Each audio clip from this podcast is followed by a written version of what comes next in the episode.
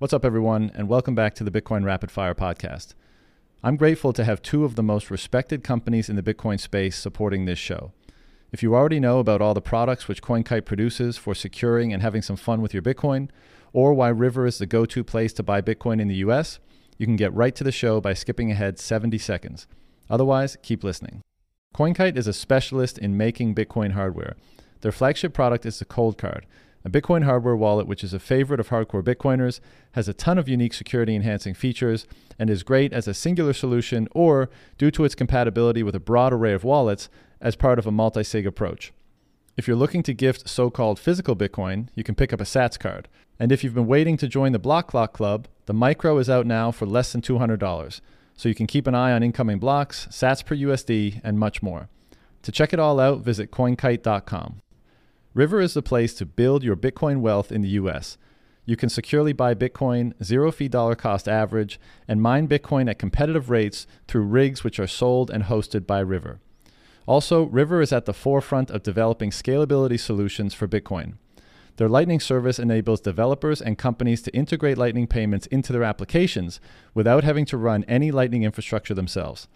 I recommend River because they don't cut corners and because they have a principled and talented team dedicated to building the future of financial services with Bitcoin.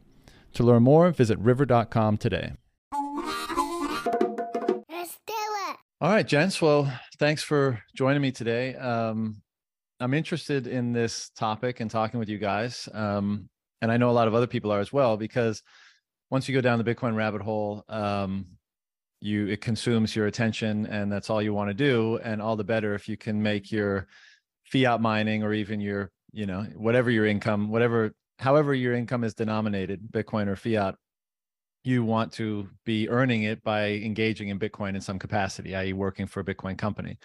So uh, that seems to be what you guys are embarking upon helping people do that. So um, why don't you both introduce yourselves and when you can introduce the the company and then we can take it from there and see what you guys are doing. Uh, yeah, happy to. And thanks again, John, for having us here. Um, uh, what you just said, I think, is the perfect way to, to kick it off. You know, all of us, I think everyone who's listening to this right now has probably had this this epiphany, this like you know, kind of kind of ch- turning point in their lives where you've been operating in your fiat world, your fiat job, your fiat life, right? But to the side of that, maybe a burgeoning obsession with Bitcoin has been growing and growing, and these two worlds, these two lives for yeah, a certain period of time, different for everyone, right? Do kind of run in parallel until you just can't do that anymore. You have to you have to mix business with pleasure, so to speak. You have to join those two, and so that that is my story certainly, and the story of, of Bitcoin Talent Co. My background, I've uh, you know for 12 12 plus years now, I've been in the recruiting landscape, specifically in like the tech world, right? So I've been working you know, for better or worse here in, here in San Francisco, Silicon Valley, working at large tech companies, working at agencies, again, all focused on recruiting, right? Which at least in the world I come from is is a big lever for growth for for you know venture backed companies. Um, for the past three years, I've actually been already running a recruiting agency, right? And again, this was focused on the traditional world, if you will, the, the fiat life, um, supporting you know, the hiring needs of early to mid stage startups, um, you know, across the country. Actually, at this point, uh, I over the past three years was also diving deeper and deeper down the Bitcoin rabbit hole, and as we just said, got to the point where I couldn't have these worlds be separate. And it seems so obvious now. Obviously, it seems like it was a very easy decision, but there was a period of a couple months where I was just thinking to myself, how how can I make that jump? How can I spend more time in this space? How can I support this space? Right. And and well, again, obvious light bulb went off where I'd already spent a couple years building a a business, a, a product, if you will, a service that could prove quite valuable in the Bitcoin landscape. You know, thinking of repurposing, reorienting the existing kind of recruiting infrastructure I'd built, and now dedicating that specifically to you know Bitcoin companies, Bitcoin only companies, helping them to hire, helping to bring more people into the space, right? And so this was towards the end of of, of last year where, where this was all starting to kind of come together in my head. I, I wanted to, to start this in the right way and, and have the right kind of team together from the get-go. And so that's where I uh, look to Twitter, as most of us Bitcoiners do as well. So who do I know in the space? Who I think would be a great partner in this endeavor? Um, Eric, you know, to your credit, you've been for quite some time really active, uh, posting great content. Uh, again, just someone that I I wanted to know first and foremost, but secondly, I think someone that uh, would would really be a great partner in this endeavor. So reached out to Eric, you know, said yes right away. Thought it was a great idea. We got to work. Reached out to a third third co-founder of ours, uh, Michael Tanguma, who um, has been an operator in the space for quite some time as well. And you know, I thought the three of us with our collective backgrounds, mine in the recruiting landscape, but then Eric and Michael respectively with their kind of deeper Bitcoin expertise, at least operating in the space, that we could really kick this off in the right way. And yeah, all kind of kind of came together uh, in January. Two months later, we're off and running. We had our public launch just two weeks ago, but you know we've already been supporting companies and and successfully bringing you know value to the space, which has been it's been great to see it come together so quickly. Awesome. Yeah, yeah I guess I'll I'll jump in real quick here. Um, so before Bitcoin, I was working as a civil engineer post university, and Bitcoin just like been on my mind nonstop. So I, you know, I'm checking the price every day. I'm going down the rabbit hole, and then eventually I'm like, I just need to work in this space. I was just not passionate at all about engineering, and when I came home from my job, that's all I was doing is researching Bitcoin. So it was kind of obvious to me, okay, I need to make a career change here. Um, didn't exactly know how to do that. So I kind of just dove into it. I started a, a small Bitcoin education company, and the whole goal was just to kind of teach other people about Bitcoin and also refine my knowledge about Bitcoin at the same time. Because if you can teach it, it means you really understand it. Mm-hmm. So that was back uh, early 2021. Um, and then I decided to quit my engineering job because I was having so much fun in the Bitcoin space. I decided to go all in really. Um, so slightly after that, I got a job with Bitcoin Magazine. I was there from uh, late 2021 up until recently, uh, up until basically Andy reached out to me.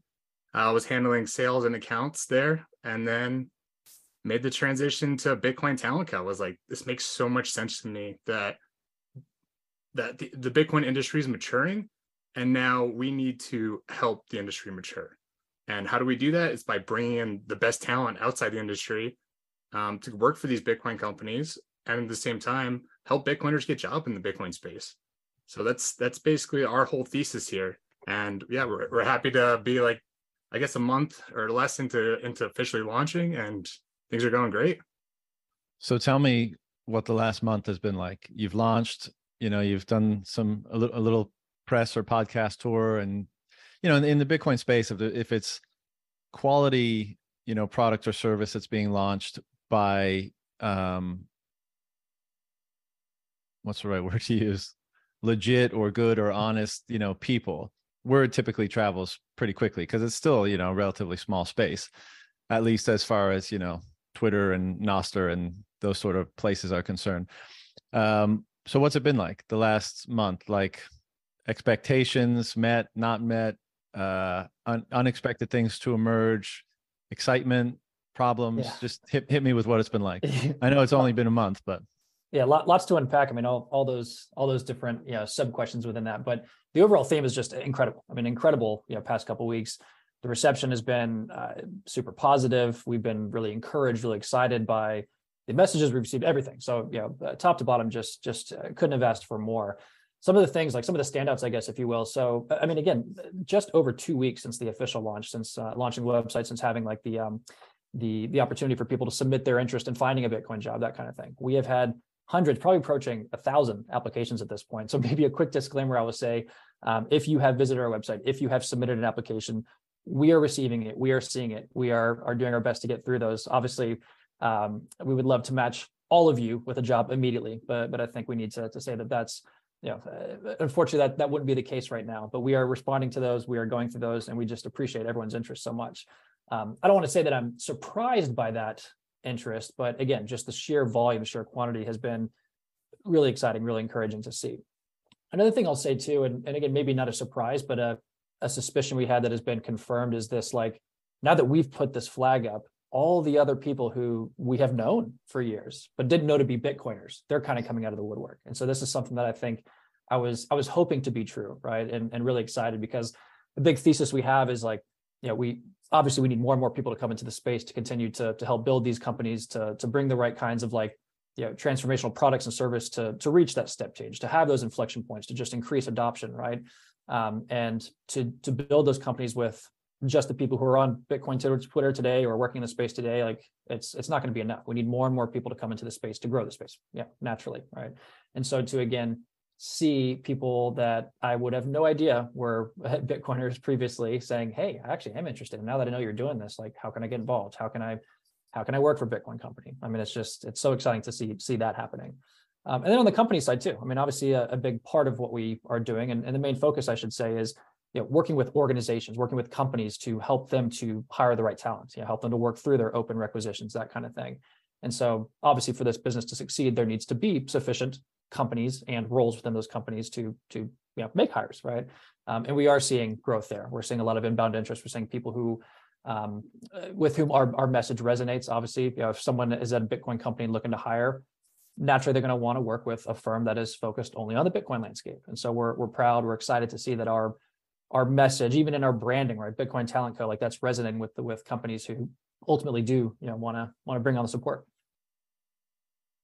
Yeah, to piggyback I, off of that too, I would say for me, the most shocking, exciting thing would be the amount of nyms there are on Twitter with like mm. 20, 30 followers that are actually like so such qualified. talented, yeah, so qualified, such talented operators outside the Bitcoin industry yeah. and their fiat jobs. And now like that our service exists, um, they're coming out and saying, Hey, can you help me get a job in the space? So just thinking about all of the talent that's coming into the Bitcoin space, all that human capital, um, it's it's been shocking to me, and I'm so excited to get it like off the ground and running. Yeah, am I right in assuming that there's a lot more interest in people looking for a job than there are jobs available, particularly in this industry right now? Yes, short answer is yes, and I'll say across the board. I mean, again, that's have, always the case. Always the case. Well, yeah, I mean, always the case, but even more so the case right now in Bitcoin, yes, because we're we're in a bear, right? We're still kind of at a bottom of a cycle, right? Mm. But broadly, macroeconomically speaking, I mean, we're all in a bear. Every every industry is kind of in a bear market right now. So we're, I mean, I'm I, am i am seeing that pain across the board. It's not that it's Bitcoin only. It's uh, yeah, I mean, goodness, how many large tech layoffs have we seen over the past 18 to 24 months now? So yeah, the the pendulum that is ever shifting between being a candidate market and a company market, like it's definitely in the favor of companies right now because there are less jobs and more candidates for those jobs, vying for those jobs.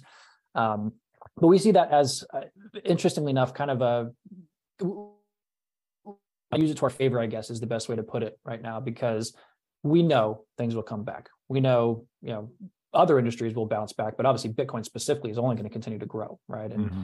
we, while we're somewhat beholden to these, you know, four-year cycles we've seen over the past few, you know, cycles, I, I, see that hopefully smoothing out. I see more capital coming into the space that kind of allows companies themselves to be somewhat immune to those cycles. And so the long story short, Bitcoin companies are going to grow. They're going to be founded. They're going to need to hire. So to the extent that we can lay this foundation now, put that flag up so that candidates, first and foremost, know that we're here to help them. And then that companies, if and when, when the time comes for them to to, to need this kind of you know, external support that we're here as well. So establishing our presence, establishing the brand, building some credibility, some trust in this bear market is I think the right time to do it so that when things are just flying off the rails and everyone wants to get to the space, like we've we've already established ourselves. Yeah, makes sense. And just a housekeeping note, I did mention it before we went live, but if I lose you, like if we get a power glitch here and it comes right back, usually takes like a minute or two for the connection to reestablish. So just hang on and and no I'll worries. be back. Um, our our Bitcoin companies, I mean, I'm sure there are some positions being filled right now, but as you say, it's a Bitcoin bear market. It's a you know edge of a recession macro wise you know so i mean are are are companies are there a lot um, what's the right way to put it there's obviously not a, probably not a, a, ton of positions available but you know what kind of a, a, mood is there in terms of companies looking for talent? I mean you always need talent. You always have some positions to fill but obviously less than when things are robust like you were just saying. So what, what's the the general mood there right now? I think it's and maybe a, a sentiment that should remain moving forward is this like being as efficient as possible you know more done with less and, and, not in a way that is that is sacrificing quality right? But how can we be better with our with our capital? How can we better with our hiring plans right? Hiring one great person instead of you know five people who ultimately you know 80% of that would have to get laid off in a downturn right? So we're seeing maybe maybe just to say more thoughtful conversations around hiring. You know how do we make sure we're scaling in the right way? How are we building in the right way? This is obviously an area where we can hopefully lean in with with teams with companies and, and be thought partners on that front. Um, but yeah I, I don't think that's a bad thing perhaps I, I, think that's something that should persist you know and just being thoughtful around how you use your capital how you deploy your capital and how you how you build your teams um, beyond that i think it's uh, you know we're seeing I guess we could say we're seeing certain roles always be of importance. Technical roles, of course, you know, we're gonna gonna always have a uh, just there's a requirement, right, for building that foundation from a technical standpoint for a lot of these you know products and services, if you will. So engineering teams, product teams, things like that are always always an importance. Not to say that the more general corporate functions, but but those are what you typically see as a company reaches a certain you know period of growth, right? And so I see when the when the bear market turns around, again, more capital comes into the space. These companies will be rounded out with you know sales teams, with you know finance, legal, HR, things like that. So that's just uh, another point to make that it's not always going to be technical needs in the Bitcoin landscape. Everyone, whatever your discipline is, you know, will somehow, some way be able to find a transition into Bitcoin. I think if you should choose. Mm-hmm. And to thinking about organizations, there's really two main buckets of how you place people within a company. There's executive level searches, and then there's more uh, individual contributors. Right now, we're seeing more of uh, exec level searches, I'd say, higher level, just because I think where we're at in the market and a lot of these Bitcoin startups, they need um, leadership basically to to build the foundation, and then after I'd say a year or so, then they start building out their teams and hiring all those individual contributors as well. So yeah, right now I would say all the companies we're working with and a lot of them that we're talking to are looking for those upper level management. And that's what we're going out beyond the Bitcoin ecosystem to go find that talent.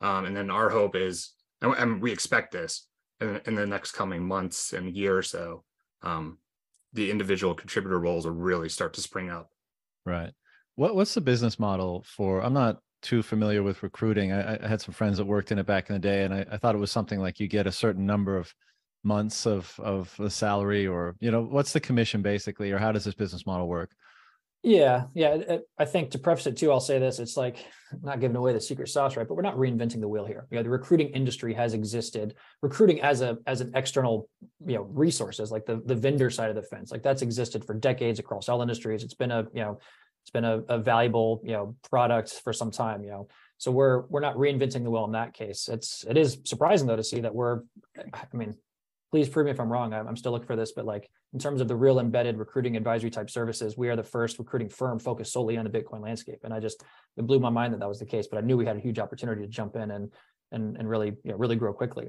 Um, but the model, yes, it's uh, the revenue, if you will, comes from companies. You know, I personally I have this like uh, this deep philosophy. We have conversations internally around like you know, revenue structures and things like that. But candidates should never pay. You know, you're looking for a job, we'll do what we can to help you, but you should never pay. The revenue comes from companies who are obviously looking to fill their roles.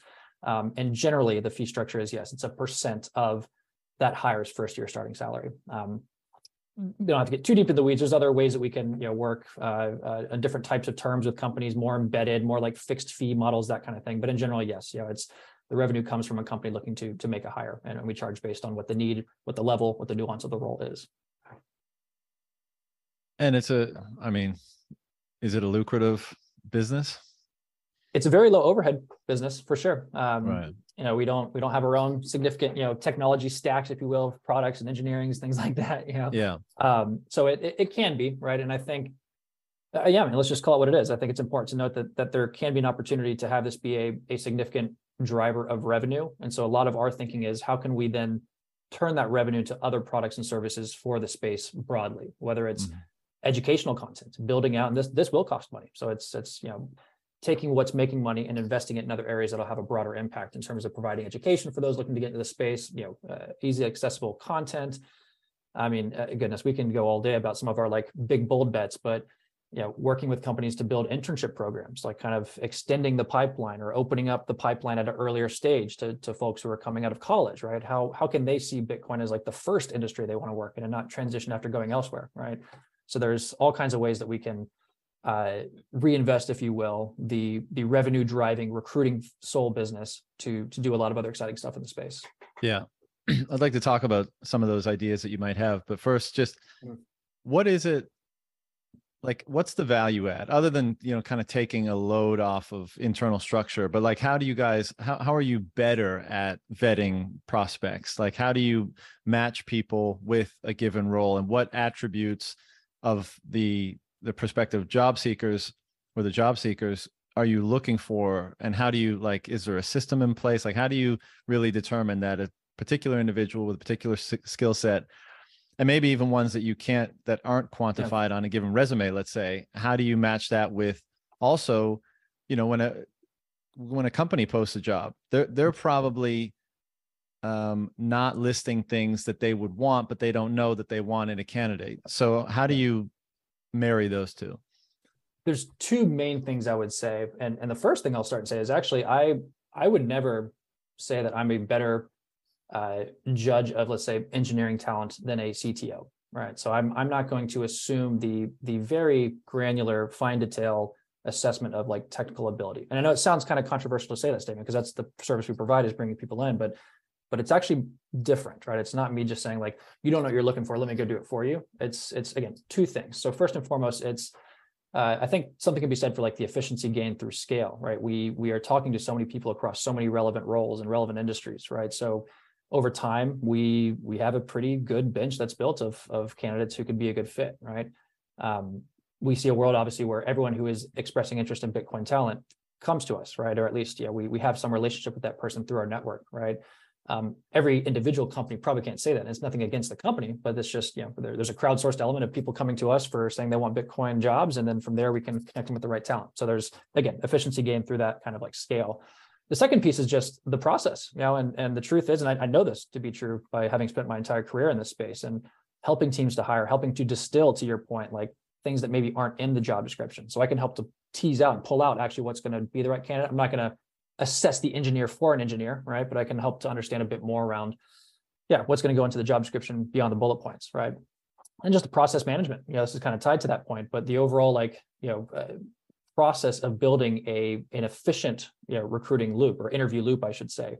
How are we again, doing the intake to understand what's going to go into the role. How are we then building a, a, research project is really what it is, a talent mapping effort to understand, okay, well, these are the right kinds of companies, these are the right kinds of, of job titles, individuals, et cetera, et cetera, that go into the right candidate profile.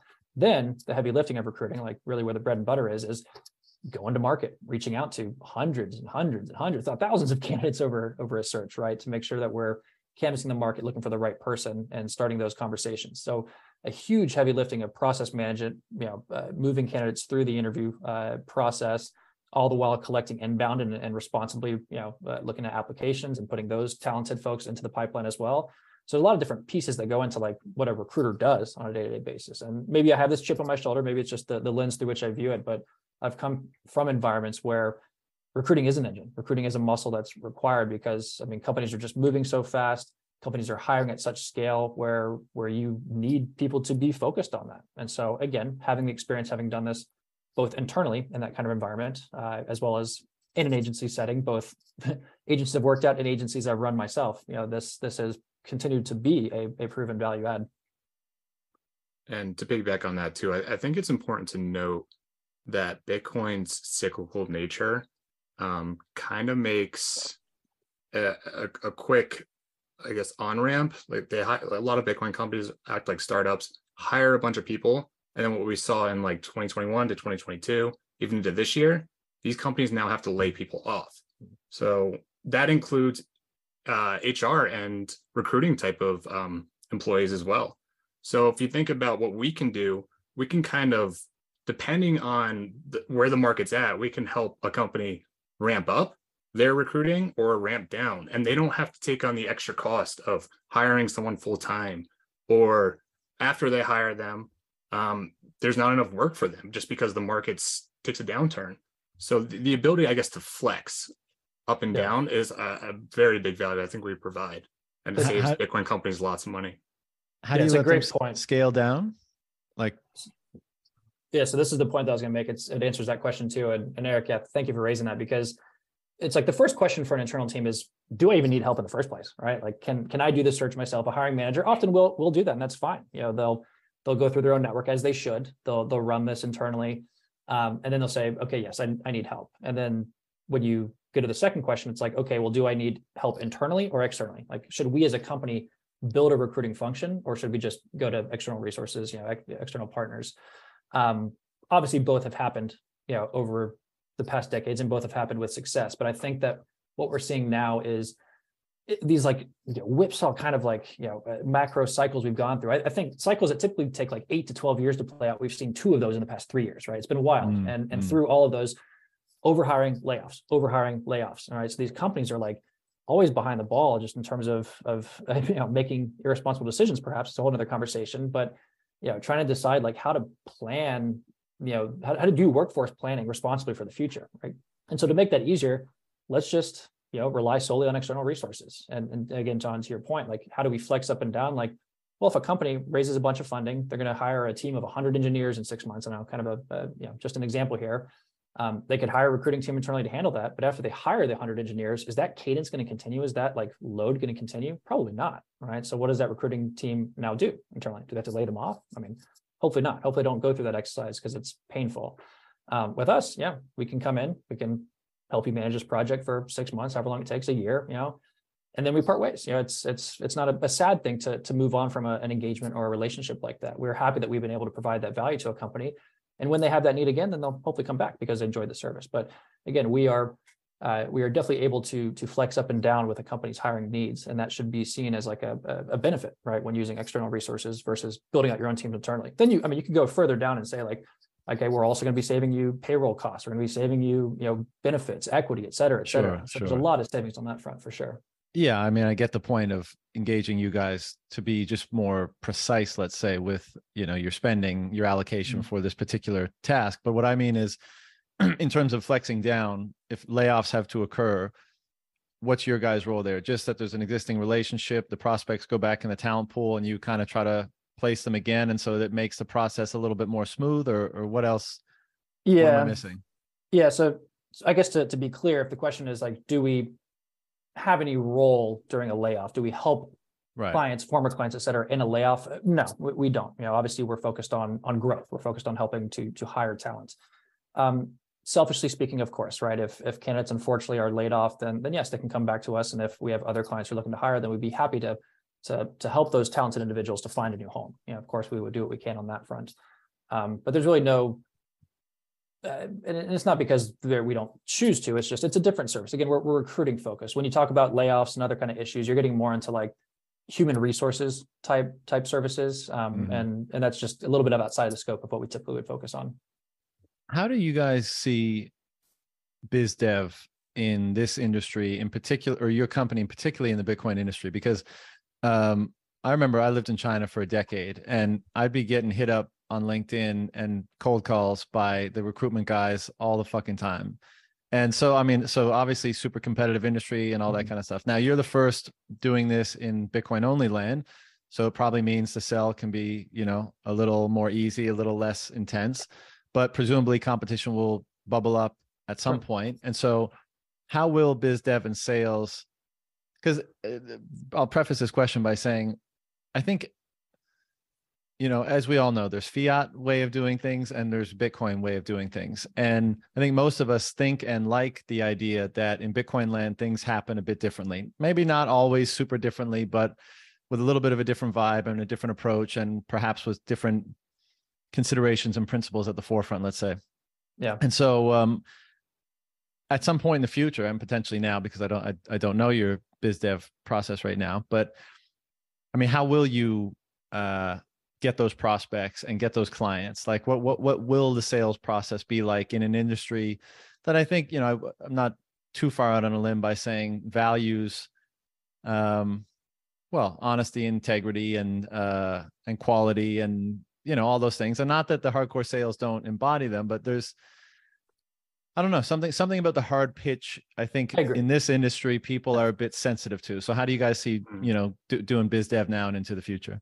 Yeah, I'll I'll let Eric take most of this one because I know it's a lot of what he's working on. But but something I'll say quickly is just maybe setting the right tone up front. Yeah, so you, you talked about getting hit up yeah, in your career yeah, all the time by recruiters. This happens. We I'm, I'm, a recruiter who gets hit up by recruiters, right? We all see this, and right.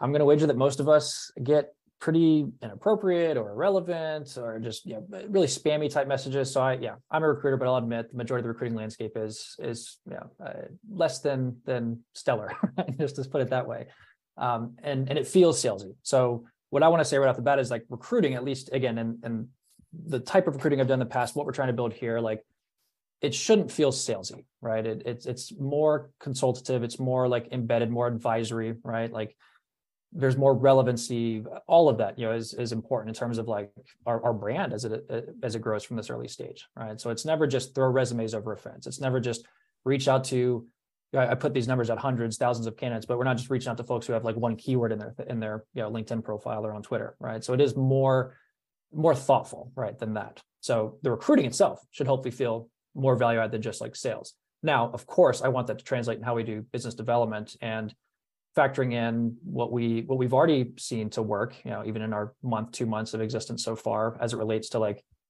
being salesy versus just being like a trusted voice or a trusted partner in the space. You know, I think we want to rely on the network that we've already been building out. And again, Eric, I know has been jumping into that. Michael as well, our third co-founder. Like we want to cultivate, you know, the the relationships we've already built and kind of like grow the web from there, if you will.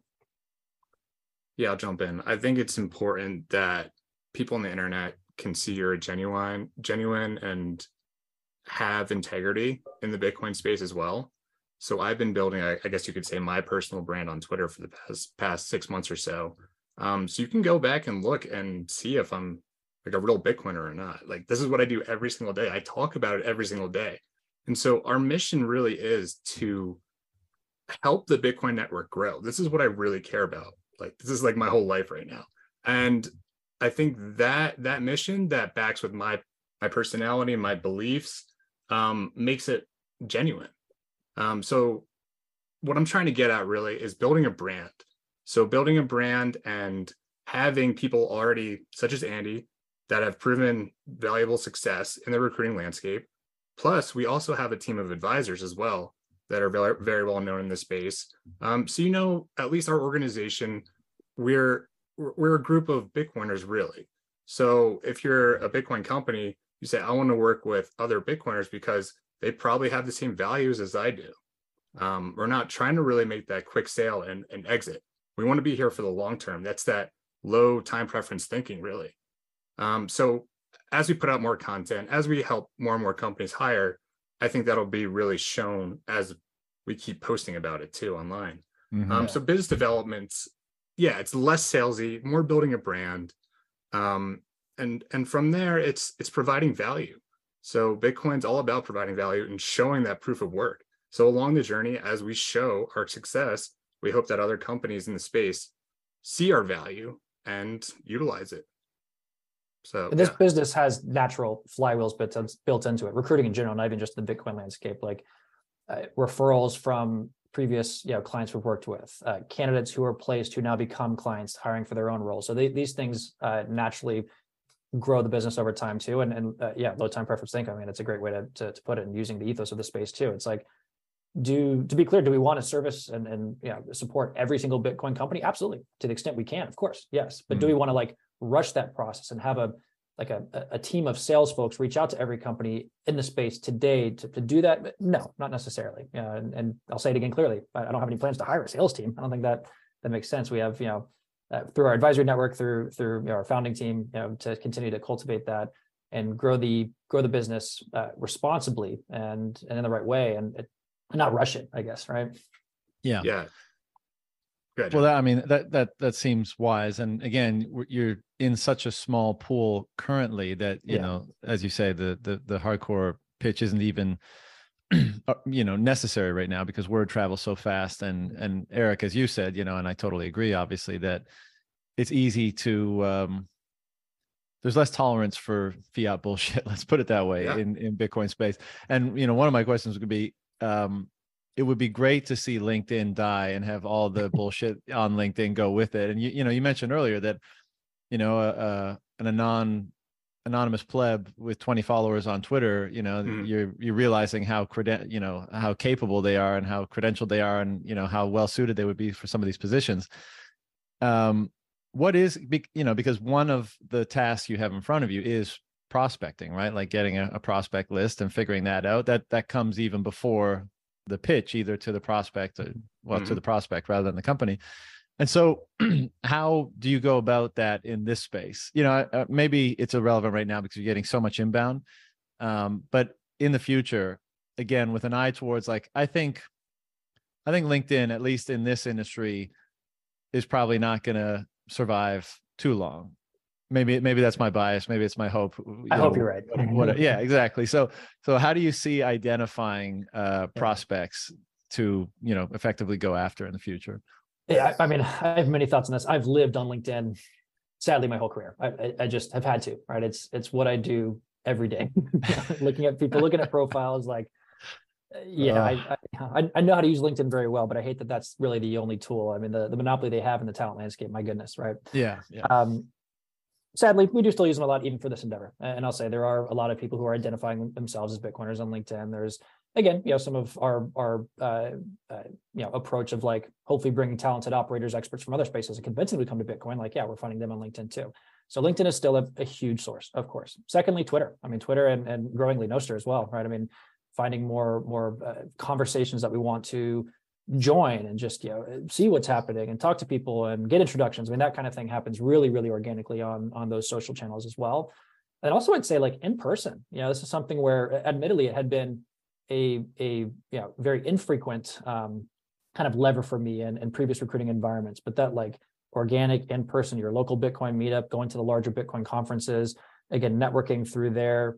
Uh, to be clear, you can do this to find your own job without our service, and, and we love that that's that's you know available and accessible, right? But but us as a as a business wanting to leverage those kind of organic in person meetups, if you will, to uh, to grow our our uh, reach and to you know, find the right candidate, like that's that's a hugely valuable thing too. So those three, LinkedIn being the biggest one, other social channels, Twitter, Nostr, et cetera, and then in person, you know, with those collectively, plus the inbound, of course, plus the applications, like it's it's able to uh to help us to build pretty robust, you know, talent maps for each and every search that we do.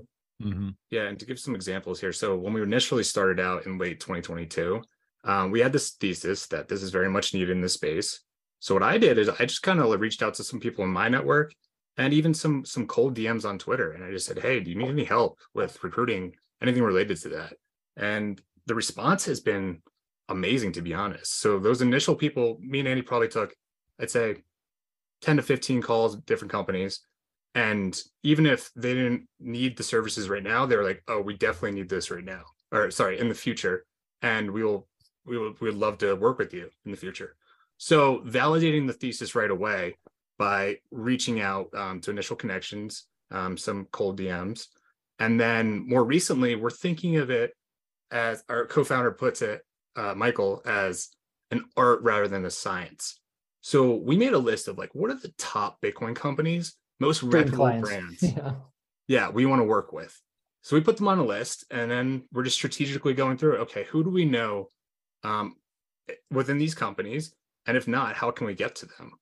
So right now we're going through that process, and it's it's going amazingly well. Like I did not expect it to go so well. So lots of inbound because there aren't really competitors in the space right now, but we're hoping this initial client base we have will build a, a big enough moat that'd be really hard to compete with us because we're building up that brand too. Yeah, it makes sense that it would for sure. Uh, it's a massive advantage to be the first. Um, have you placed anyone yet? Is it too soon to ask that question? Yeah, yeah, we have. Yeah. Uh, and what's that? What, what was the first one like? I mean, it's got to be satisfying, I guess. It it is, yeah. I mean, no, you're I mean, right. You've been through it a million take, times. Take a break, but... yeah. Take yeah, take a step back for us as a team. Yeah, celebrate that. But but the first is not the win, if you will. It's the, the first is the beginning, you know. And so it's again absolutely deserving of a of a little like reflection for us, yeah, for for what we built so quickly right over the past you know couple weeks and months, you know, getting clients on board, active engagements, contracts signed, you know, and now a candidate place. Like that's that's a, a huge win. We're super excited for that but again, it's it's only the beginning. And even with that one client, I'll say, like that's still the beginning with them. There's lots more work to do. There's lots more opportunity for us to continue to prove our value. So so yeah, I mean we're we're we're focused on the future, focused on moving ahead. But yeah, yeah we're we're happy to at least have crossed that threshold, right? Right. How long does the process usually take? It does depend on the role. I mean, I, I would love to give you a, an exact answer here, and and this is a common client question that comes up. And so what I typically say, it's like obviously there's something to be said for the level of the role, the nuance, right? You know, a VP of engineer versus you know a, a more entry level role. Like there's going to be you know a difference in time to fill, if you will.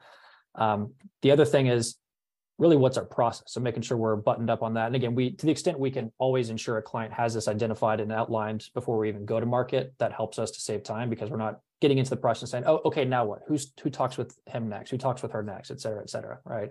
Yeah, those are things that we need to have buttoned up. But generally, what I like to say is you know the the winning candidate if you will we're we're usually able to get introduced into the process in the first like four weeks six weeks maybe at most. And so from that point it's like how how long can we or how, how long will it take us to efficiently push that person and other candidates you know through the assessment process to feel confident in our final decision? That's where things can you know uh, get bogged down depending on a number of other reasons. But yeah mm-hmm. assuming we have the right process then it should be pretty quick and efficient. Um now are you guys committed to being to only working with Bitcoin only companies, or what's the criteria here? Because Yes. I mean, obviously, there's going to be a massive dangling carrot for shitcoin. Should we see another, mm-hmm. you know, shitcoin uh, pump like we've seen a few times in the past? And there's so many Web three and blockchain and blah blah blah sort of companies out there, and yeah. usually they have a lot of money to throw around, and, and that's very enticing. Um, so what's what's the the strategy or the parameters here for who you're going to be trying to attract as clients? Yeah, we we will see that we will see a, another shitcoin pump. Of course we will. We'll see. I mean, so it was ICOs, it was DeFi's, NFTs. That like the the next iteration of that will exist in the next cycle too. I don't know what it's going to be, right? But it'll be there, right? So those things will continue. I, I think it's just it's on us to stay true to our our mission from day one, right? And and I think honestly, looking at where we are in the bear market, we're kind of already proven that to be true. I mean, I I know a lot of people who have gone that route, you know, from my former, you know, uh, jobs and former life, right? You know, the the money today is there. You know, there yeah. are tons of VC backed opportunities, Web3 companies, you know, different chains, L2s, L3s, L4, however fucking, you know, high up they want to go, right? So there are, yeah, there are tons of opportunities, tons of money, tons of hiring, and there are tons of firms already doing that too. Yeah, there are a lot of people who have who have um, everyone makes their own decisions for their own reasons, right? But there's been obviously a, a gravitation towards that, and those companies are doing well. You know, no no no knocking them. Yeah, they're doing very well, yeah, financially right now. Um, it's just you know not what we want to focus on and low time preference taken again you know i think we'll we'll slowly start to absorb everything back into to what we know to be true um, and to the extent that we've spent the time up front through the down periods to to you know solidify that focus that we have and, and that reputation we built yeah then i think it's going to benefit us long term um, and to expand on that too so thinking about language um, obviously we want to work with bitcoin only companies now, there might be some fringe cases where there there are companies that primarily, you know, work, I guess, uh, have products or services for the Bitcoin ecosystem, but they also might shitcoin a little bit. So to take an example, um, let's think of like Fidelity, right? We wouldn't necessarily turn down Fidelity, but we're going to tell them, hey, we're only going to work for your roles that that only promote Bitcoin. So if they want to hire an Ethereum analyst or something, we're going to say no. If you want to hire a Bitcoin analyst, yeah, we can help with that. Um, so think about the language. Uh, we we tend to go with Bitcoin focused, but we really are focusing on Bitcoin only. Um, but for those fringe cases, we we will expand slightly. Yeah, I'll, I'll continue to add to that. It's uh, you know we, and it's not even this like moral high ground type position. Uh, you know, hire what you want to hire, build the business you want to build. Like that. That's everyone's prerogative. I've I, I don't want to spend the time and the energy to tell people what they shouldn't do. I just want to be here to help them with what I agree is the right thing to work on. Right. Mm-hmm. And so it's, it's, it just anchors in what our expertise is going to be. Like, no, we, we won't touch your XYZ role. It's not because that's our attitude. It's because that's just not the value we had to provide. You know, here's some other firms that can do that, but, but we built the expertise in this one particular landscape. And that's what we want to continue to, to add value. And so that, that's how we position it. Right. Um, and then I would say the, yeah, part of the thesis too is that you know Bitcoin companies, like what are Bitcoin companies today? Like Bitcoin companies need to be Bitcoin companies because there's not enough products, there's not enough services, there's not enough like great user experience in the space. Like all these things need to be built, and so that's like the first step. But beyond that, Bitcoin as we can get very like you know uh, ambiguous here, but Bitcoin is like the idea; it's going to infiltrate everything, right? And so Bitcoin companies, it's like I think Eric, you say this sometimes, right? It's like internet companies of you know the, the 90s the 2000s like everything is an internet company today or everything's a software company today right so that's mm. going to kind of happen within the bitcoin landscape too and so there will be traditional firms I, you know we can name several today but there were there are larger companies existing today who are not founded as a bitcoin company but will start to operate in the landscape. And if they're approaching it in the right way and like we truly see them like you know their light bulb has gone off and they want to add value and we believe that they're doing the right thing then yeah we support them too. So we don't have to draw the line there either. Yeah. Well kudos to you guys for taking that approach because one i assume at least early days you'll have to leave a lot of money on the table you know because you might just go into a, a pitch meeting with a company and, and they'll be mm-hmm. like look we want to hire some bitcoin people and we want to hire some whatever shitcoin people um, and we'd rather just work with one firm for all of it. So you know you seem like nice guys but thanks. Um, and you know as you say I, think you you know obviously i think your thesis will will be borne out in the end and and staying true to it early days will uh, pay off greatly long term. Um, but you know another another well maybe i'll this is the right way to ask the question but would you ever pitch roles to prospective company clients and just to hmm. put some more context in that Um, Perth Heat is a baseball team in mm-hmm. Australia, and um, they have a chief Bitcoin officer. Yep. And he's he's kind of transformed the team into well a baseball team that is like infused with Bitcoin. So it's not is, just is it Steven you're talking about? Uh, I there's another guy. There's the CEO and then there's the chief Bitcoin oh. officer. I'm blanking on the name right now, but it very much oh okay, I didn't know that. I know very, Steven. Well, well maybe. Uh-huh. Um, but you know they, they, don't just accept Bitcoin. Like they kind of just they use they leverage Bitcoin in many different ways uh, in the baseball team and to what apparently has been great success on a number of different levels. You know, their how they pay um, their players and the engagement they get from audience in field, like in in the ballpark and online. Uh, you know, it's just, and this is this is again, this is the thesis, right? Like, if Bitcoin truly is just a, a better way of communicating value, let's say, then integrating that into a business that deals with a product of service of value and transmitting that value to others, I mean, it's it's it's going to it's kind of a no brainer, at least it's going to be.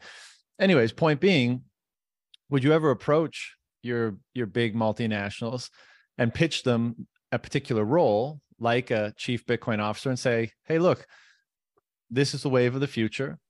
I know you don't know much about it yet. I know you don't have a lot of positions for it, but we're finding that a lot of companies are hiring a chief Bitcoin officer just to play that role of seeing where Bitcoin can be a value add to their enterprise or to their business. And of course, that would be like a doorway in because once you have a chief Bitcoin officer, and if things are going well, hire, then yeah. they need to hire all these other Bitcoin yeah. people to do all these other things. So, would that ever be part of the biz dev, or do you strictly wait to be approached for specific roles and you don't?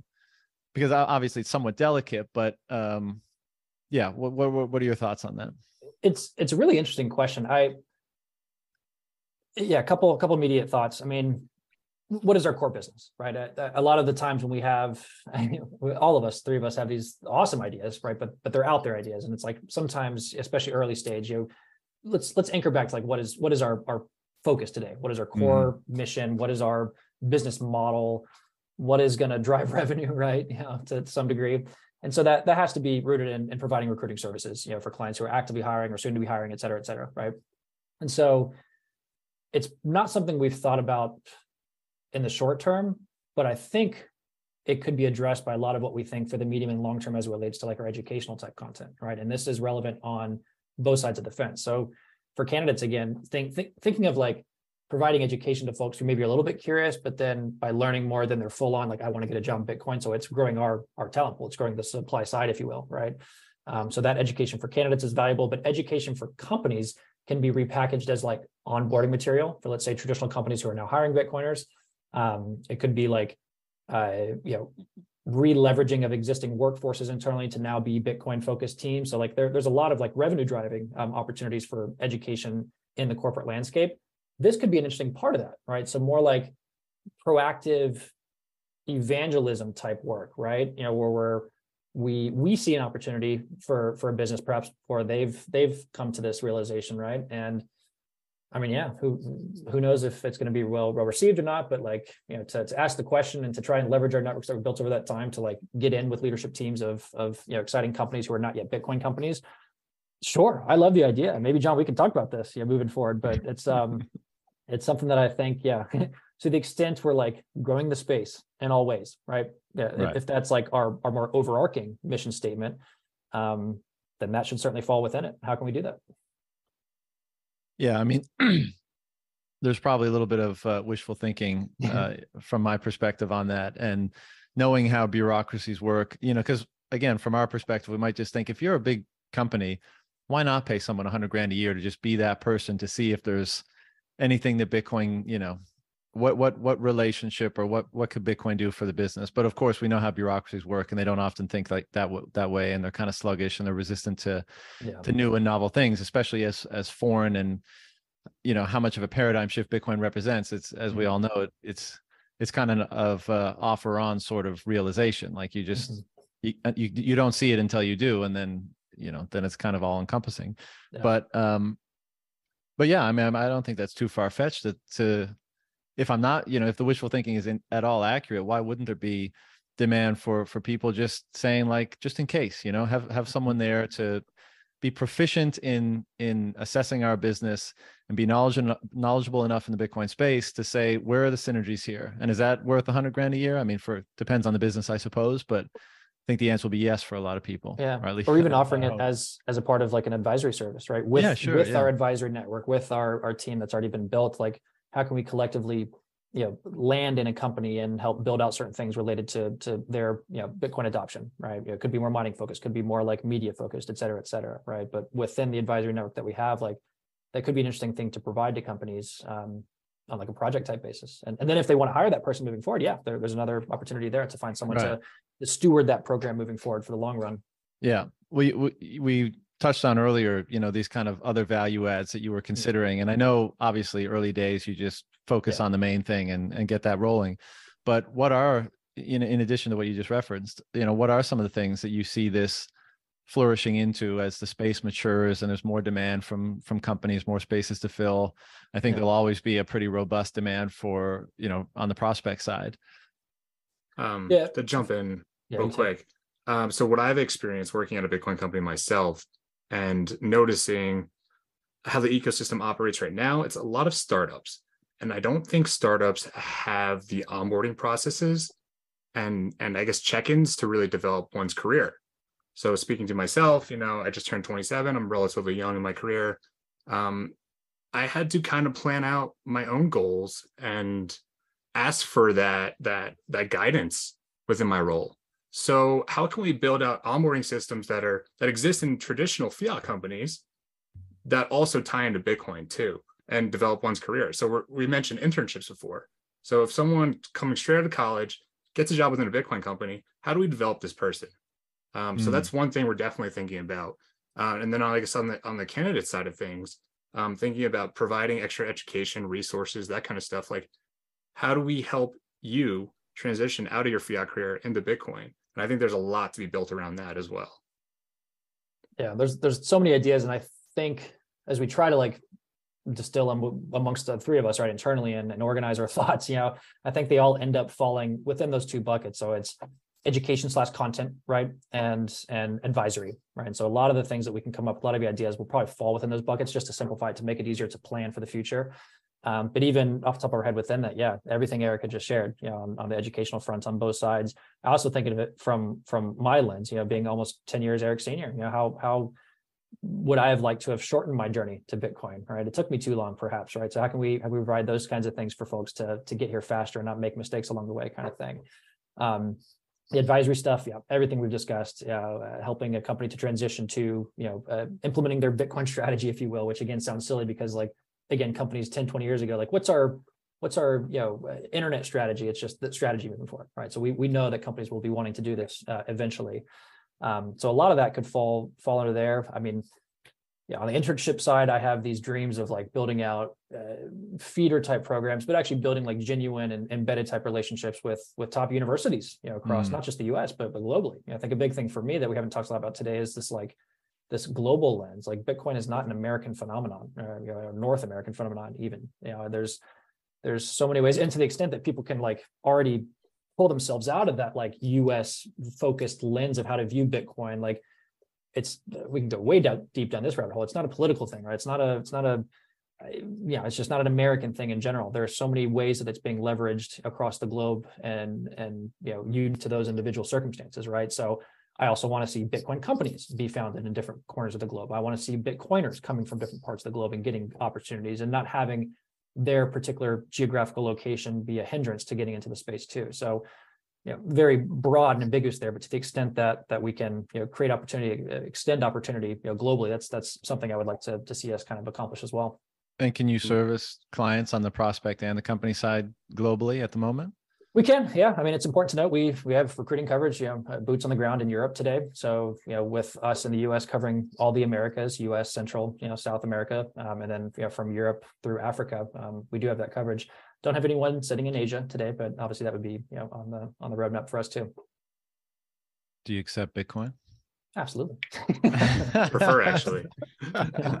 Absolutely. You know, because you can see um, and that's one of the things that's so cool about what's happening with lightning and all the stuff that's popping up around it um, a good example and I'm not too familiar with it, but you guys know Stakwork, Paul Itoi? We do. Yeah, we do. Um, you know, and so I don't know how it's evolved since I spoke to him like uh, over a year ago now. But the premise was, you know, if if someone has a cell phone, they can do some, you know, digital work, rather basic, so you don't need that many yeah. qualifications. Um, but you can, you know, when you have the time, you can log in, you can do this work, whether it's, you know, identifying stuff for AI or whatever the task mm-hmm. may be, translations. Mm-hmm. Um, you do it for a few hours, maybe make three, four, five bucks an hour, whatever it is. It's paid in Bitcoin. You don't need, you know, you don't need anything else. You, you no other infrastructure required. That's the work. That's the payment. Yep. Done. No friction. You don't need bank accounts. You don't need IDs. You don't need employment contracts. Nothing. That's it. And uh, I mean, that's part of the dream, right? Of this mm-hmm. flourishing, you know, frictionless exchange of value and, and work being done is that you don't need all these fiat encumbrances like yeah. your bank accounts and like your IDs mm-hmm. and like your employment con- contracts. Now, some of those, given the context, will still be used for a while. But mm-hmm. I, I, you know, I love the idea of just being able to work and be compensated for that and not have noise in between. Um, and in that environment, you know, I presume the services that you you guys provide will still be valuable. Maybe they'll be delivered in a slightly different way, and the yeah. you know some things will be different about it. But um, yeah, how do you guys see a you know a more hyper Bitcoinized future in this sort of business? I think I, jump in real quick. Uh, I think since COVID, we we've seen obviously that transition to remote work.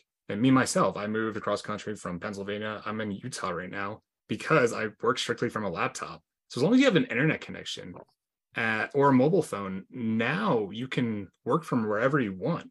Tie in now a, a Lightning mobile wallet or a Bitcoin address, and you can get paid anywhere in the world. Now it's still up to you, you know, whatever jurisdiction you're in, make sure you report your income or follow the laws in that juris, jurisdiction. But now this marketplace is open to the entire world. How do we tap into the talent in Africa or in Asia that traditional American companies kind of been ignoring in a way? Um, so uh, being Bitcoin Talent Co. being a light to, to help that workforce really shine and onboard them to this remote remote work uh, ecosystem, I think it's going to be really um, really valuable here in the in the very near future. Yeah, uh, Paul's a great example of of this where Paul's obviously a Bitcoiner, I mean, through and through. Yeah, but Stakwork, I, I'm definitely not speaking from. I'd love to hear how he thinks about this, but I wouldn't say Stakwork is a Bitcoin company and that the, the platform itself, you know, the AI kind of generated human element on the back end, it's, you know, and operating the same space as the revs, the assemblies. Um, but their differentiator and why they will be more successful than those other players is because they're leveraging a Bitcoin kind of behind the scenes, right? To process payments, to essentially open up the the supply side of their equation to allow more workers on the platform to service these micro tasks, right? It, it's just it's it's phenomenal how you know opening that access from a payment standpoint has allowed them to drive prices down things like that so yeah leveraging a bitcoin behind the scenes is kind of that thesis we talked about earlier where other companies maybe their product on the face is not bitcoin but they're going to have to leverage bitcoin in some way right um, so we will see a lot more of that now now thinking of that in our own setting i mean i just look up and down as small as it is today we still have like a, a tech stack if you will i mean everything that we do in a recruiting you know standpoint of like linkedin we talked about it god if we can you know have a new linkedin that'd be great but linkedin everything we use for our contracts, for our banking, for our uh, invoicing, for billing, for um, holding you know funds, uh, I mean, all the way down the stack. Our ATS, like our candidate focused CRM, all these things. If there's a Bitcoin version, if you will, that would be exciting. And we're starting to see that. You know, obviously, we can, can look at companies like um, OpenNode. We can look at companies like Levelfield. Obviously, really exciting. Kind of their big announcement recently with, uh, yeah, I mean, I, I guess yeah, becoming the first legitimate bank, right? Like actual banking charter, but focused on on Bitcoin. So, oh, is that the know, Wences thing in Gibraltar? Uh, no, here in the states, um, I can't think of the whole founding team, but but we know Lisa uh, from from Levelfield, oh, Lisa right, right, from right. Levelfield Financial, based out of Houston, I think it is, right? And so, as I, I'm probably butchering, but as I understand it, yeah, they you know, have gone the opposite direction, like starting as a, a bank, like a legitimate bank, FDI insured bank, right? Yeah, they bought a, an existing bank, but they're obviously a Bitcoin company and helping people to you know, easily transfer from fiat to, to Bitcoin, et cetera, et cetera, you know, have like more all-encompassing Bitcoin banking features in a more traditional setting, maybe more easily adopted setting for people who aren't already Bitcoiners themselves. Um, we as a business operating in Bitcoin obviously want to have our like fiat dollars for now with an institution like that. Right. So there we're starting to see this. Like it's not it's not like we're dreaming of the future. These things are happening. You know, there mm. are companies that can help with payroll or sorry, with invoicing, that can help with contracts and things like that. but I want to see that continue to to move forward and, and operate in this you know hyper Bitcoinized world that you're that you're referring to, right? Where like everything we do is is uh, the Bitcoin version, if you will. But again, I think it's silly to say that because the Bitcoin versions we're talking about ultimately, I think, just become the standards, right? You know, once we kind sure. of fully come full circle, where it's like it's not our Bitcoin strategy. We're not a Bitcoin company. We're just a company. Everyone uses Bitcoin now, right? Yeah, and I think the the first to integrate Bitcoin for that reason will have a tremendous advantage over you mm-hmm. know the laggards. Let's say, um, you know, you mentioned the the kind of your tech stack is basic. Let's say, do you guys see? Well, the software is eating the world, sort of uh, statement, right? Like it's coming for everything. And do you guys see a future where you're more of a software company? And I'll I'll I'll share an anecdote with you. I when I was living in China, I think in 2014, 16, something like that, uh, I interviewed uh, an entrepreneur at a, a, startup, and I think there may have been some so-called AI element, but you know, back mm-hmm. then it was probably fairly basic. Um, but anyways, the punchline was is that they would the companies, at least for some, because this won't apply to certain positions, but for some of the positions they were looking to fill, they would go to the companies that um, they were working with, and they would have um, their top people in whatever category, you know, fill out a some kind of an, a, a test or a gamified mm-hmm. aptitude something something you know to try mm-hmm. to and you know uh, this whole process is highly dependent on how good those tests are because what are sure. you actually teasing out but once they would get that data, then they had um, you know use social media and their networks and gamification to basically blast those same tests out to like the you know the the WeChat verse, let's say. Mm-hmm. So like if you were some you know some kid you know in high school in Chengdu or you know you were a 22 year old working at a restaurant in Chongqing or something like that, you could play this game and submit it and based on where you lined up in reference to the top performers in, in this client company you might get brought into the fold you might get a mm-hmm. follow-up you know test or a follow-up email and say hey you know here's another one mm-hmm.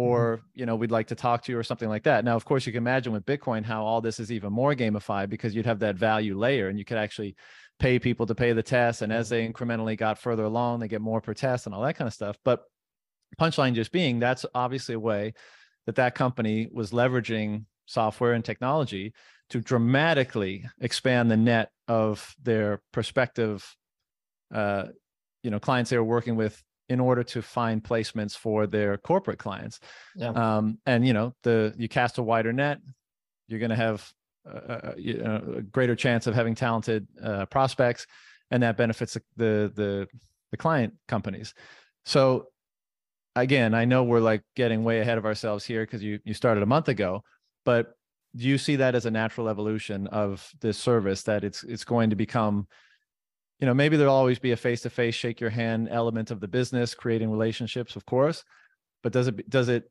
will you necessarily have to kind of become more of a software company because i presume there will be entrants into the space that take a far more software centric approach mm-hmm. and who knows how effective they will be and and how that will change the, the, the dynamics of competition in the space. So, yeah. how are you guys looking at that? Yeah, I, a couple things I would say. I, I don't think that a recruiting firm, you know, in in the kind of model that we have, or you know, many other companies that in that, you know, uh, like filling recruiting roles, right, don't have to evolve to software companies to survive.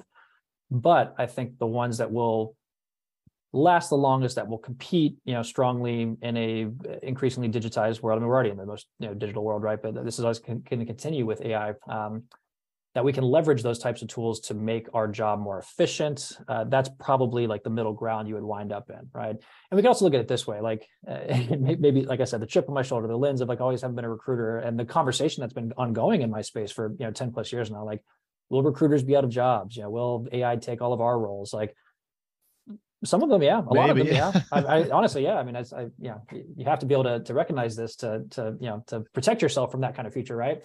But yeah, I, I do ultimately come back to the feeling that it's like recruiters who know how to use these tools will be the ones who survive. Not like all recruiters are going away, and especially as it relates to like you know the more shake your hand, you know, look eye to eye. Like if you're helping a, a, an executive level candidate transition you know from one role to the next and making a big career change a big change for their families for their lives like there's a lot of things that go into a job change that are beyond just like uh, an ai matching type system right and so the negotiation of compensation the the step-by-step building of trust and a, and a you know rapport that that allows someone to even get comfortable enough to like make that final decision like those are the things that i think will still require some human elements and and we'll have to do that we will have to provide that we will want to provide that service right but we also look at it like, okay, well, what's scalable? How can we continue to grow? How can we provide as much value? And and certainly we'll see software uh, continue to eat more into like you know the the research, the competencies matching, even the assessment to some degree can all start to be automated.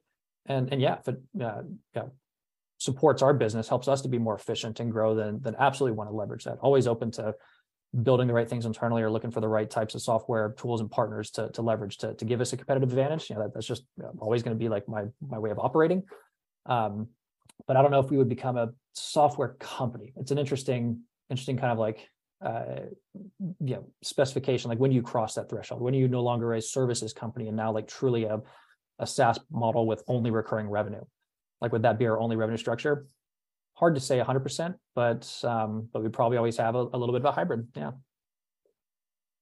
Let me ask if this would fall into your kind of parameters for who you do business with or what type of business do you do and this is you know kind of a playful question but i can see a future where people will preferentially want to hire bitcoiners even if it's not for you know like a bitcoin role let's mm. say mm-hmm.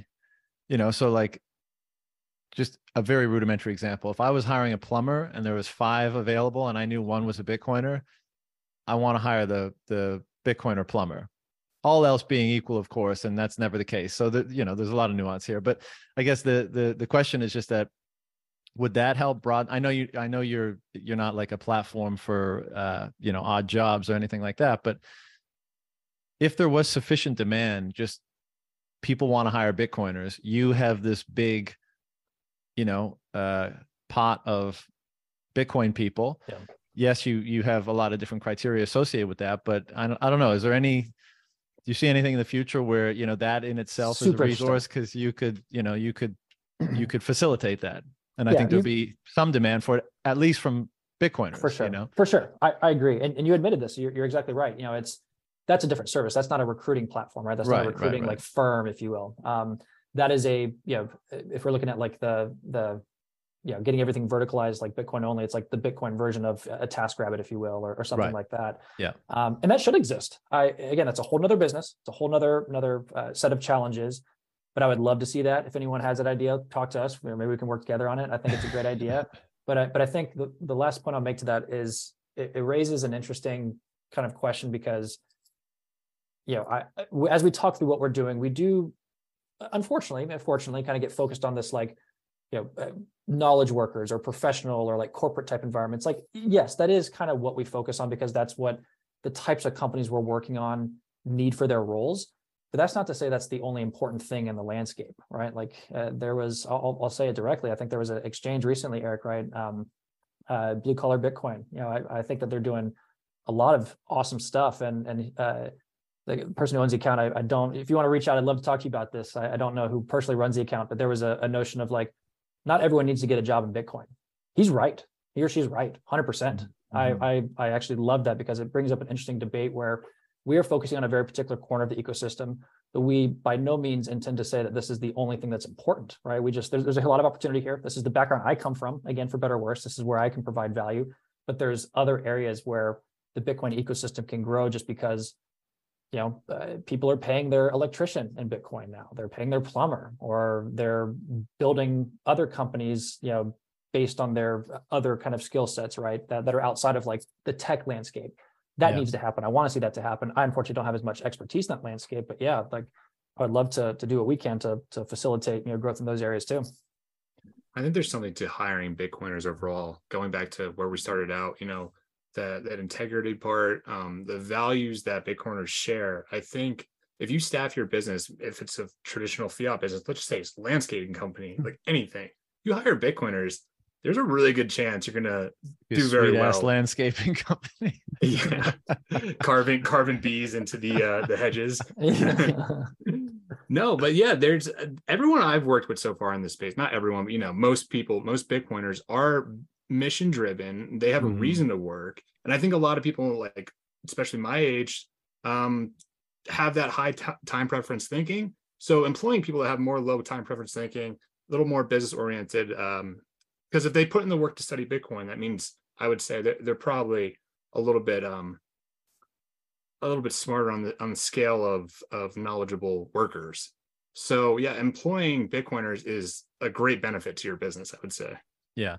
I mean, I, I totally agree with the sentiment that not everybody has to work for a Bitcoin business, you know, and a, a lot of people, if they have existing skills and existing career, like, and they become Bitcoiners, I mean, I'm, as you said, just receiving Bitcoin for payment for your services is is awesome as well. And I'm sure a lot of people will be content with that.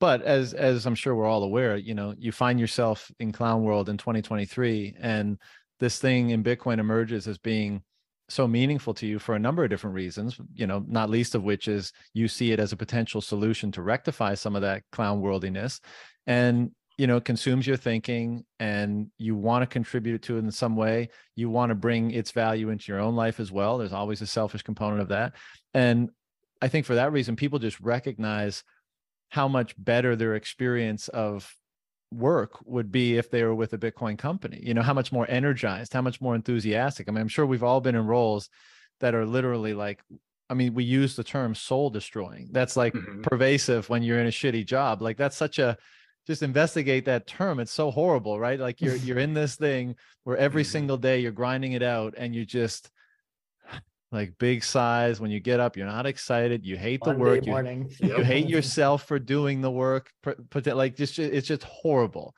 Versus knowing that uh you know you still got to get up you still got to put your boots on you still got to have some discipline and routine and all that kind of stuff but you get to contribute to something that one is bigger than yourself and what and you find so meaningful and that that just that flips it to the opposite thing. It makes it like soul expanding let's say.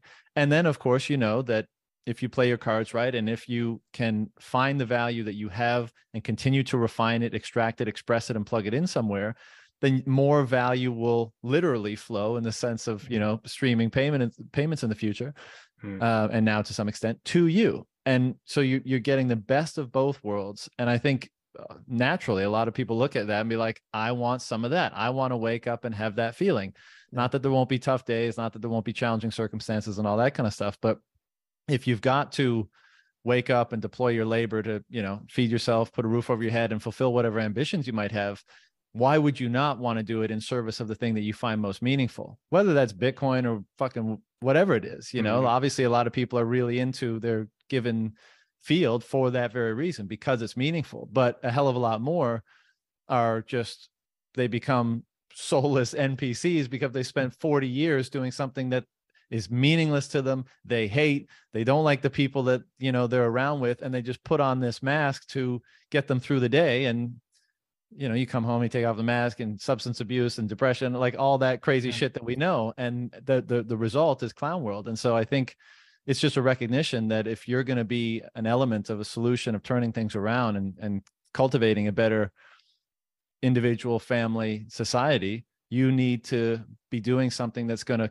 force you or inspire you rather to extract the best from you and and and put that out there and so you know that's why you got a thousand plus people hitting you up being like mm-hmm. fuck place me as soon as possible i need to get out of this shit i would say mm-hmm.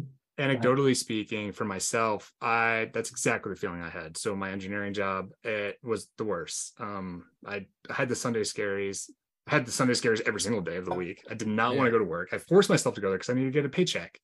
Um, and then that translated into other issues like like you mentioned substance abuse. Like I was just like, I want to get home and smoke some weed because I don't want to think about work anymore. Like I don't want to like think yeah. about this world. I have to go into the office the next day. So transition to a Bitcoin company now. I think it's important to note you you spend uh, let's just say eight hours a day with your coworkers, right? Wouldn't you want to spend uh, like a third of your life with people that you like to be around and talk to and share the same values as you? Yeah. So whether it be in a Bitcoin company or a traditional fiat company with other Bitcoiners in it, just being around other Bitcoiners makes makes work so much better. And I've experienced that at Bitcoin Magazine, experienced it now working with Andy and Michael. Um, yeah, it's it's it's such a different feeling. And now I get up every day. I just love I love working because there's this part of me that that I know I have a bigger purpose. It's yeah. not just collecting that paycheck. And you feel I'm sure you feel like you can be yourself more, you know, because you go oh, to that, that that fiat job and for all the reasons you, you, know you hate the work and all that kind of stuff as you mentioned with the with your colleagues you may not line up uh, you know on on values as certainly as well as you might with bitcoiners but then everything becomes so kind of artificial right? Well there's certain things i can't talk about. Let's not have the political or the religious or the whatever conversations yep. and you know the small talk is you know whatever bullshit is in the legacy media, media at the moment or the sports ball stuff and I hate to be too disparaging of that kind of stuff because there's a place for it. But when it's like yeah.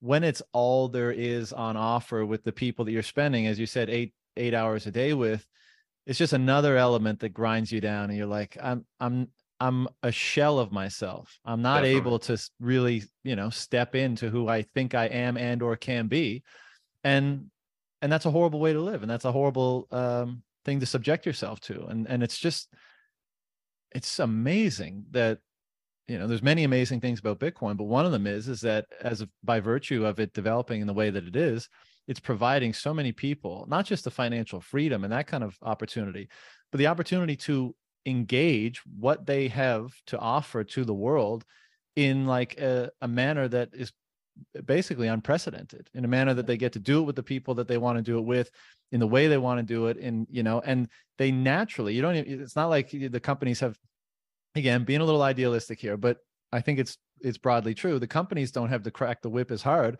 because those individuals all are inspired to improve themselves refine themselves you know they're ambitious for themselves and for the work they're doing. And so everything just seems more natural and you get uh, you know a flourishing basically and it's um it's amazing to see and i'm almost envious of you guys you know because you're going to be interacting with so many candidates who have that like pent up desire for that and so you're going to interact with it on that way. And then of course you're going to be interacting with companies who have already filled themselves largely with those sorts of people and that kind of energy. And so when you have those meetings with both i mean i, I think it's going to be well andy you know particularly for you probably far more enjoyable than those that you experienced in your prior career yeah. and, and i love the um just like how, how diverse all these conversations have already been so far and and I'm, I'm learning I'm learning myself over time, like what hyper Bitcoinization means. We all have our ideas. You know, obviously it's increased adoption, everyone's using it, right? But I increasingly think like hyper Bitcoinization is like? yeah, yeah. It's well, it's everyone finally finding what Bitcoin means to them, right? Mm. And and there there will still need to be differences across countries, you know, neighbors, things like that. But but to to finally reach a certain threshold where like foundationally we all understand Bitcoin and believe that it's better for the world, like part of that does like to be clear like re- reaching this foundation does do away with a lot of the the mess the trash today but it still leaves room for like uh, I mean, heaven forbid, a Bitcoiner who's a vegan, right? Or a you know a Bitcoiner who loves baseball. Like these things will still happen. That's okay. It doesn't mean you're not a Bitcoiner, right? Like, yes, I love steak, you know, but I also like to drink a beer, and I do watch sports on occasion. So, like, do I fit into the mold? Maybe to some people, no, right? But but I think well, that that, that's the, that needs to happen. The,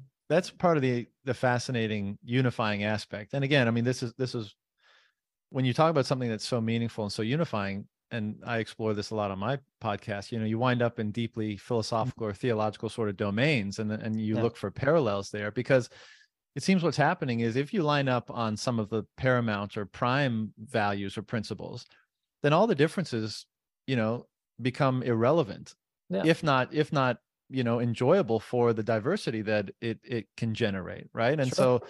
so um and i think that's evident in in bitcoin like yes there's you know you have your purity tests and and that kind of stuff and which i totally appreciate because you, you know you may end up choosing well you'll end up choosing what you choose but it's nice to see a vigorous discourse around mm-hmm. a given issue to see so that you're informed and you can make more informed decisions on that kind of stuff but you know to my not to my impression or what I've observed is there's a lot of different sort of people in Bitcoin, you know, and mm-hmm. we're all a little weird and hmm. in many different ways. But because we've converged on the values that we perceive are embedded within Bitcoin mm-hmm. and what we perceive to be their potential implications or benefits out in the world should they, you know, persist and, and propagate, that is sufficient to allow us to be our to each other to to be themselves basically.